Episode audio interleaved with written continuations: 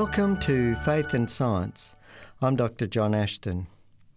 It seems uh, to me that within uh, academic circles and the sort of rise of secularism, one of the uh, main objections that uh, people have towards uh, Christianity relates to the seventh commandment, not to commit adultery, and also the the, the Christian values of uh, morality, of um, abstaining from um, sex before marriage and having one um, marriage or sexual partner for, for life. Um, this seems to sort of raise the ire of uh, people, and, and of course, we've noticed that since the, the mid 1960s, there's been a, a massive sort of um, sexual liberation um, ha- has has occurred. Uh, matter of fact, I can remember being at university and uh, in the in the sixties, and I was not a, a, practicing Christian. We you know we didn't go to church, although I, I had chosen to live a you know a, a moral life, and I had a, a number of friends. Uh, we were all uh, top students doing really well in our, our studies.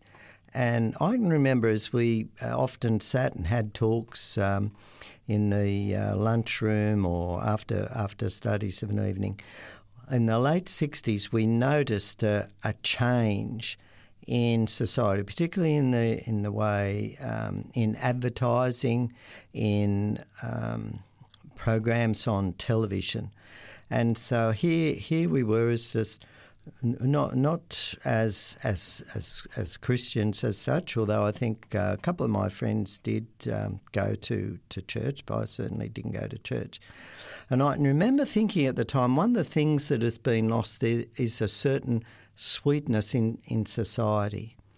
And so there was, a, I, I guess maybe a better term now would be sort of innocence. There was sort of a, an innocence was was lost.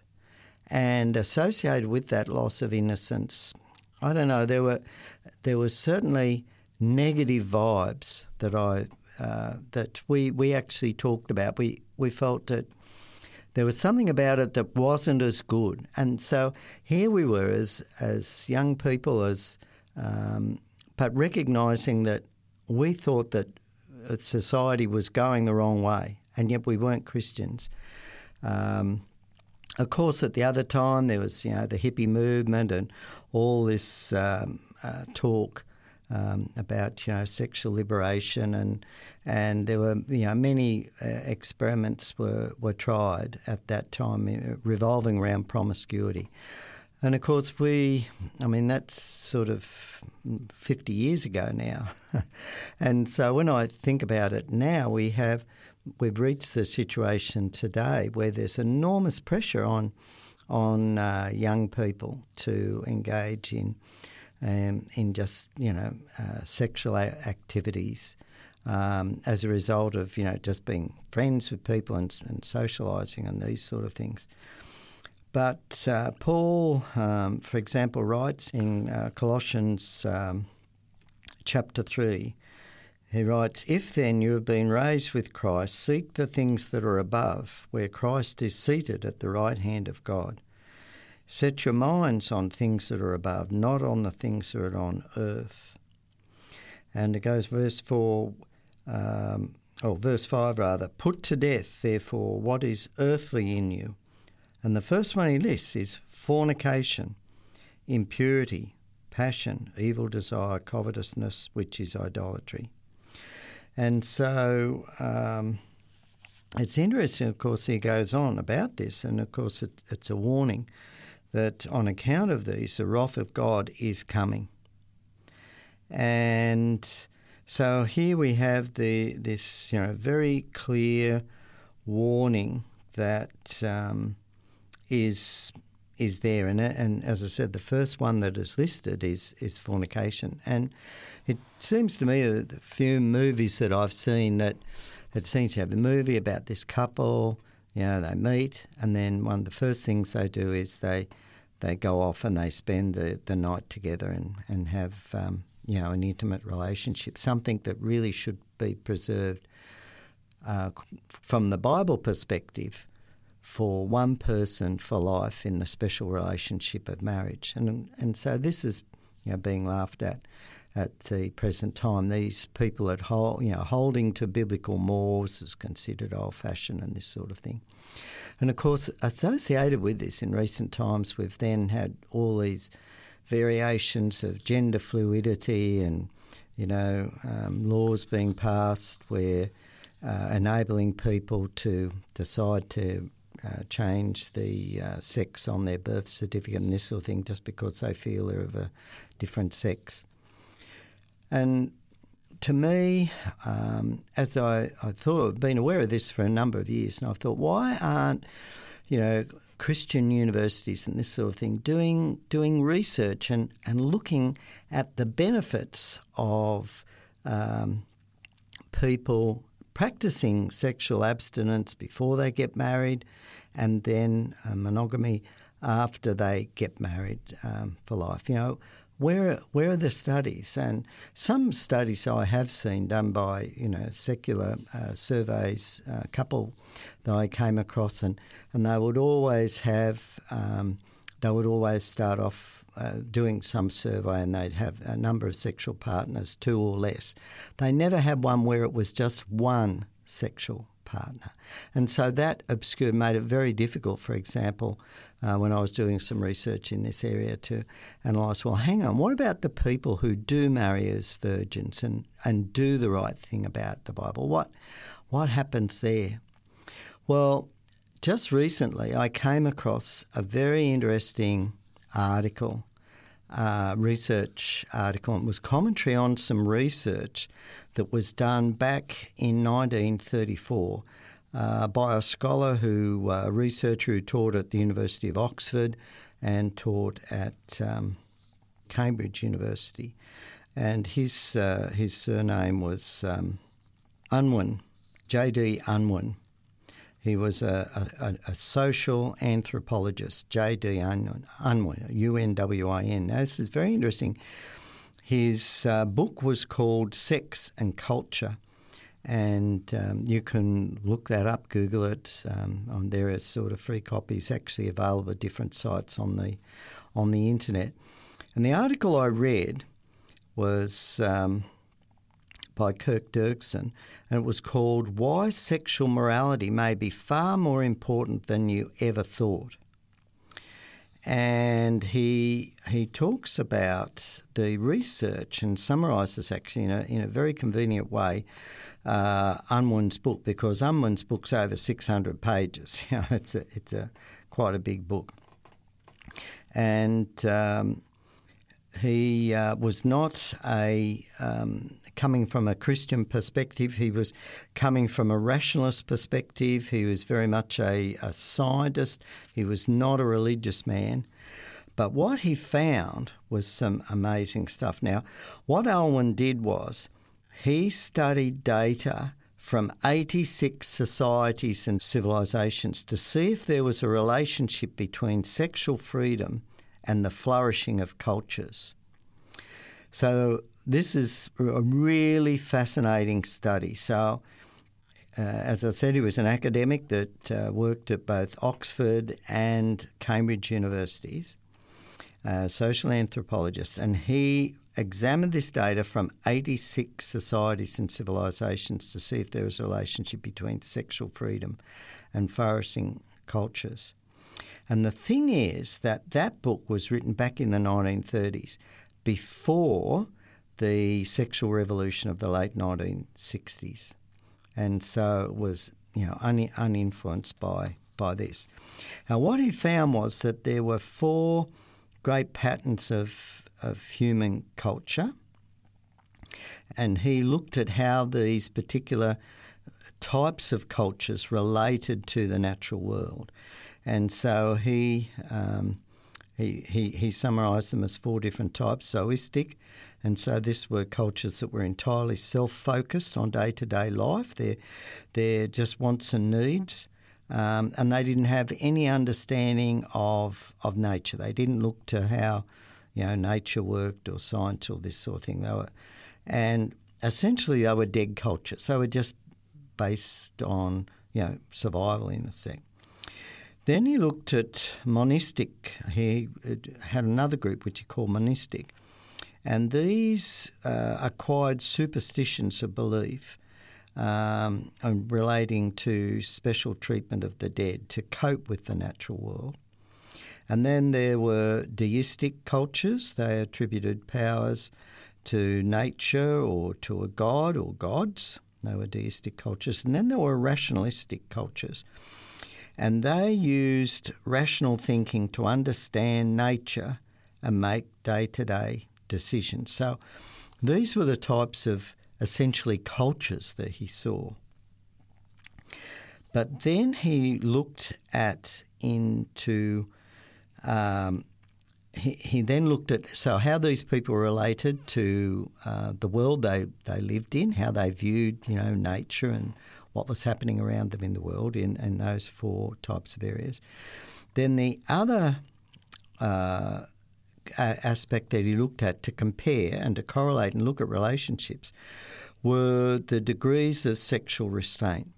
And he divided these into two major categories, two logical categories. What happened before people were married and what happened after they were married. So prenuptial and postnuptial ca- categories.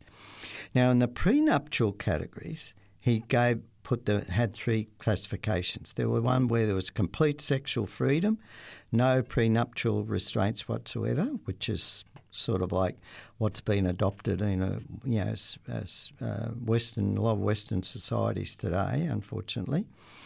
Then he's got uh, number one was a regular or occasional restraint. Um, in other words, sometimes there were special times when you abstained from uh, sexual relationships before marriage. And then the third one was strict ca- chastity, remaining a virgin until married, which is the biblical position, of course. So he looked at those three categories. And this is really good because he actually studied that category of strict chastity. Then there were five post nuptial categories, and one was modified monogamy, and that is where you have one spouse at a time uh, but associated association can be terminated at any time, and that's essentially what we have um, uh, in in Australia, at least, um, from uh, you know the, uh, the late 1970s when there was no fault divorce was introduced. So what it means is people they get married, and while they're married, they're monogamous, but then they can end that at any time and have divorce, and that's the situation we're in now. Then another group was modified polygamy. So essentially, in that group, men can have more than one wife, but the wife is free to leave her husband. Uh, absolute monogamy, only one spouse is permitted for life or until death in some cultures. And so that's again the biblical position absolute monogamy, one spouse for life. Then, of course, there was absolute polygamy, Men can have more than one wife, but wives must confine their sexual qualities or activity to their husband for the whole of their lives. And we know, of course, that there are cultures today, uh, particularly Muslim cultures, that uh, practice uh, that particular aspect. So, what he did was he looked at these combinations of where people, their sexual behaviour fell into one of those categories, and then what uh, happened to those cultures? How did that affect that culture overall? So this was uh, pretty significant.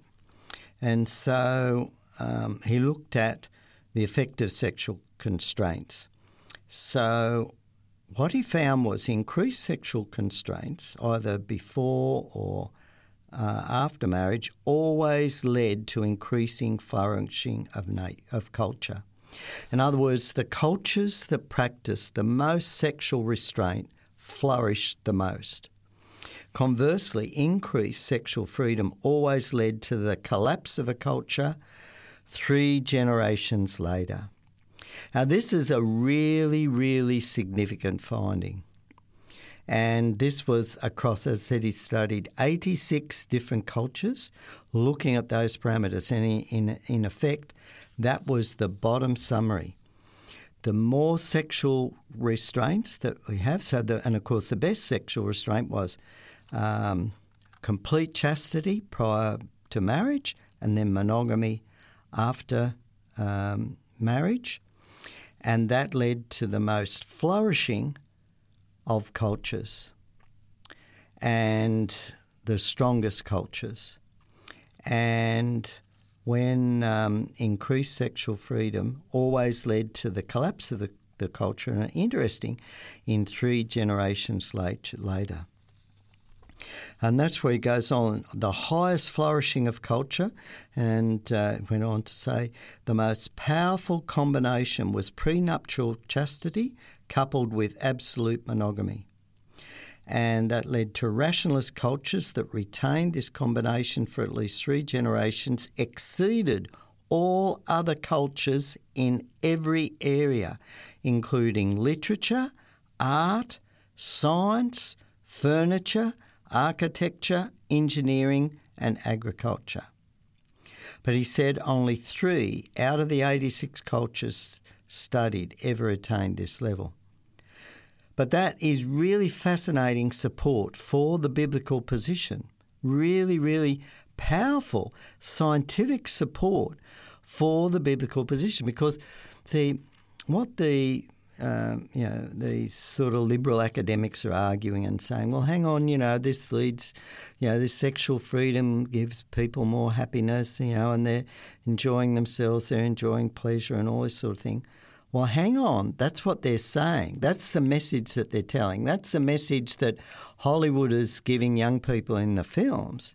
But what the research is saying, well, hang on, no actual sexual abstinence leads to a flourishing and better long term happiness and better satisfaction in life. This is a really, really powerful scientific finding here, and that's why I'll re- read it again.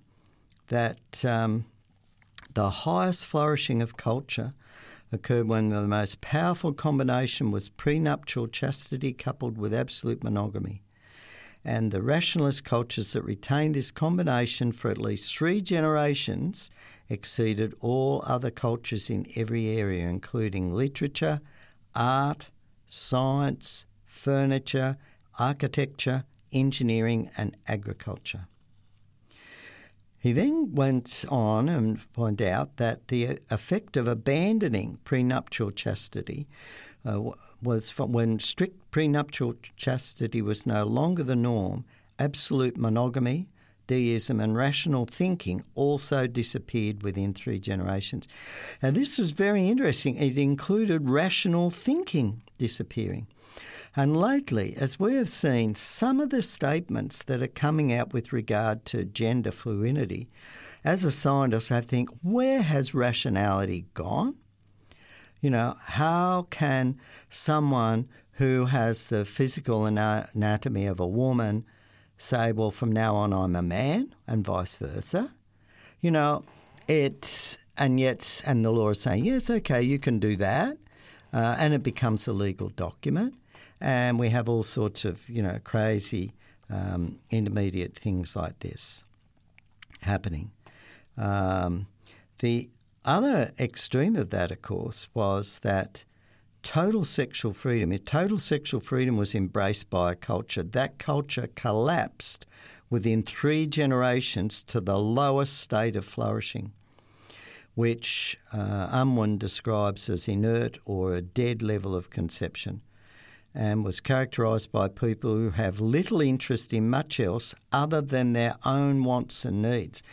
Now, I thought that was a very, very interesting finding. So, these cultures that practice total sexual freedom ended up being characterised by people who have little interest in much else other than their own wants and needs. And at this level, the culture is usually conquered or taken over by another culture with greater social energy.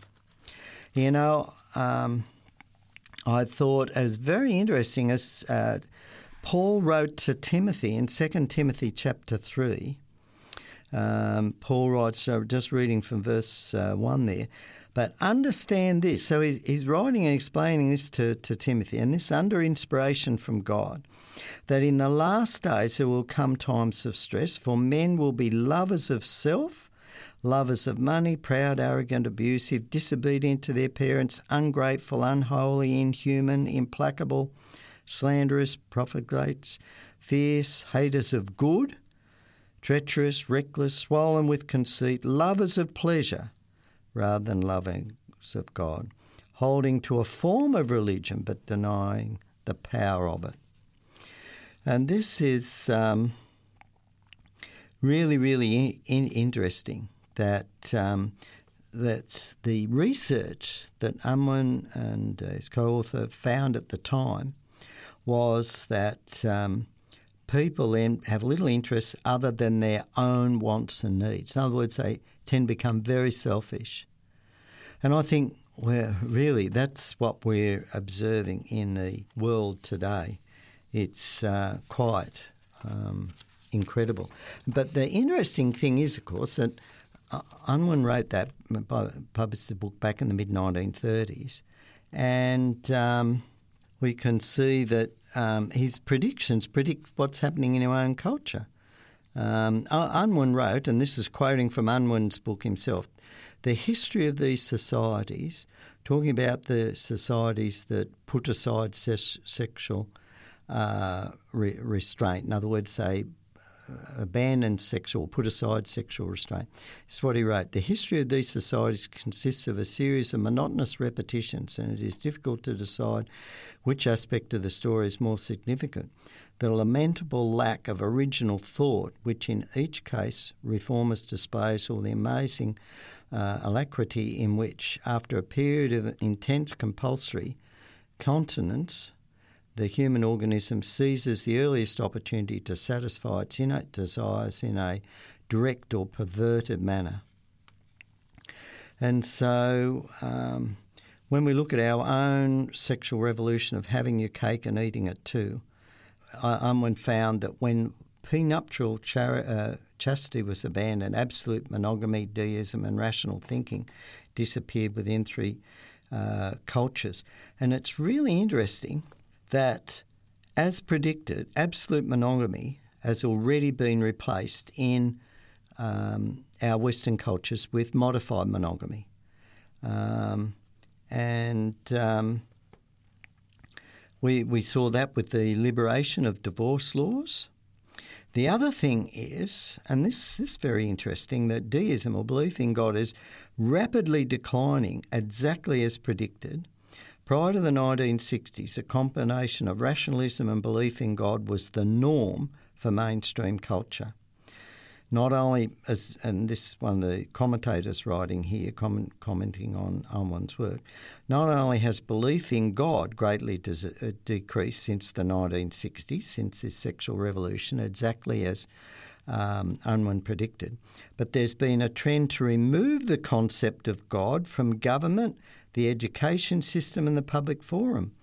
And those who still believe in God sense a strong societal pressure to keep deistic beliefs private. In its place is a surprising rise of superstition. And that's exactly what Unwin had predicted. Matter of fact, there's a couple of research papers have come out uh, supporting that. Um, for example, Stuart Vyse uh, wrote a paper, Why Are Millennials Turning to Astrology? And he published that in Skeptical Inquirer in 2018. So that's a paper, Why Are Millennials Turning to Astrology?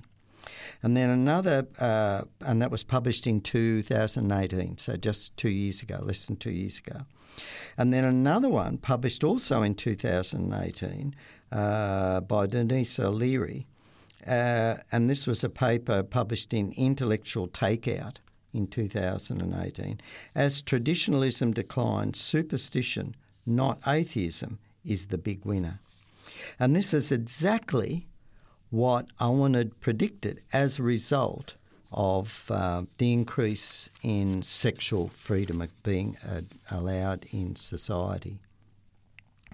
And um, It's interesting, uh, the uh, commentator uh, Kirk Durston um, wrote the, and he has a little heading in his, his piece commenting on Unwin's work. Um, the swiftness with which rational thinking declined after the 1970s in us is astounding. In its place arose postmodernism, characterised by scepticism, subjectivism, and relativism, and the general suspicion of reason. And this is amazing. Again, exactly what um, Unwin uh, predicted. And, and it's interesting, those, um, that observation is reported in Encyclopaedia Britannica under, if you do a search on postmodernism, that's what says, that after the 1970s, when we had this beginning rise in sexual liberation, it's characterised by um, skepticism, subjectivism, and relativism, and a general suspicion of reason. But then um, Durston uh, goes further. He says, but it gets worse. Postmodernism is giving way to post truth. And what Jesus says? Jesus says, I am the way and the truth and the life. And it's interesting that one of the consequences of the uh, sexual revolution is in a um, direct contrast to rational thinking. Post truth cultures abandon shared objective standards for truth. So, in other words, you know, this makes it very difficult in this area to be a scientist. I thought it was absolutely fascinating that here we have scientific evidence from the studies of culture showing that the biblical position, what God revealed to us uh, for humans to behave uh, to, in sexual restraint before marriage and absolute monogamy after marriage, leads to the most flourishing of cultures and the greatest overall long term happiness uh, and well-being in society. Um, remember, of course, if you want to re-listen to this program, just uh, Google 3ABN Australia, or one word, .org.au, and click on the listen button. I encourage you to, if you're interested in this area, certainly have a look at um, the amazing book Sex and Culture by J.D. Unwin. You've been listening to Faith and Science. I'm Dr. John Ashton. Have a great day.